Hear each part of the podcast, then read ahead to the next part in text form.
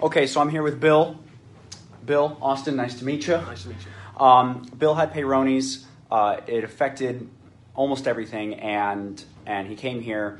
And uh, how many weeks would you say it was before we were able to almost completely get rid of the Peyronie's?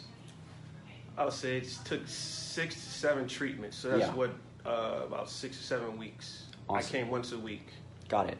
And uh, I guess just really quickly, how did how did having Peyronie's affect you before, and, and how is life now after that? It's it's almost gone. Oh man, before it sucked, man. Uh, it was, it was uh, it's like somebody just ripped your heart out. Yeah. literally. Yeah. Uh, you just lost.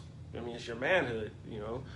Uh, you don't even feel like talking to women anymore, and uh, it's like you're embarrassed. Uh, I was embarrassed.